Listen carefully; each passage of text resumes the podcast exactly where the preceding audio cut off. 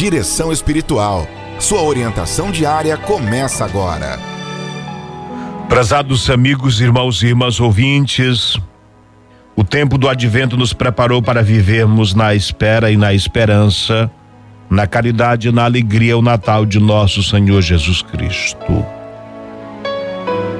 A humildade de Maria e a paixão pela justiça de João Batista dão espaço à força da luz da qual nos fala Isaías. O povo que andava nas trevas viu uma grande luz. Para os que viviam na escuridão, uma luz resplandeceu.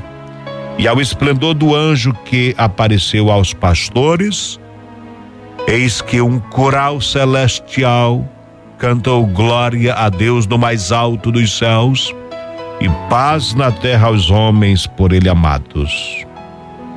A grandeza de Deus que o universo inteiro não pode conter se deixa manifestar na simplicidade de uma manjedoura, de um estábulo de animais em um recém-nascido.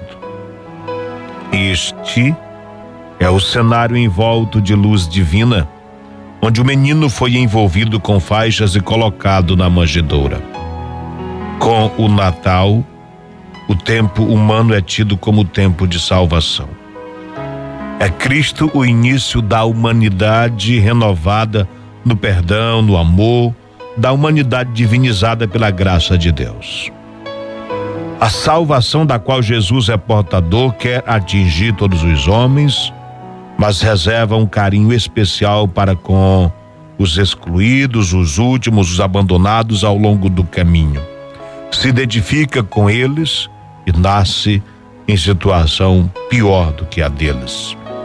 Deus não tem medo de vir ao encontro dos homens, de revelar-se aos pequenos e simples, de estar no meio do povo. Os primeiros que receberam o anúncio do nascimento de Jesus foram os pastores.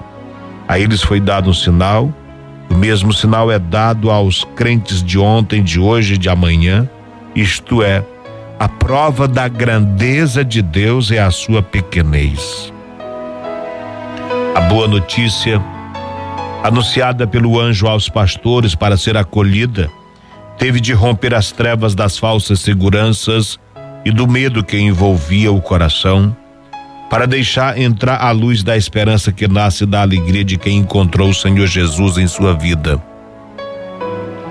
Festa do Natal é celebrada por muitos, mas talvez nem todos deixam entrar a luz de Deus em suas vidas para poder compreender por que celebram o Natal.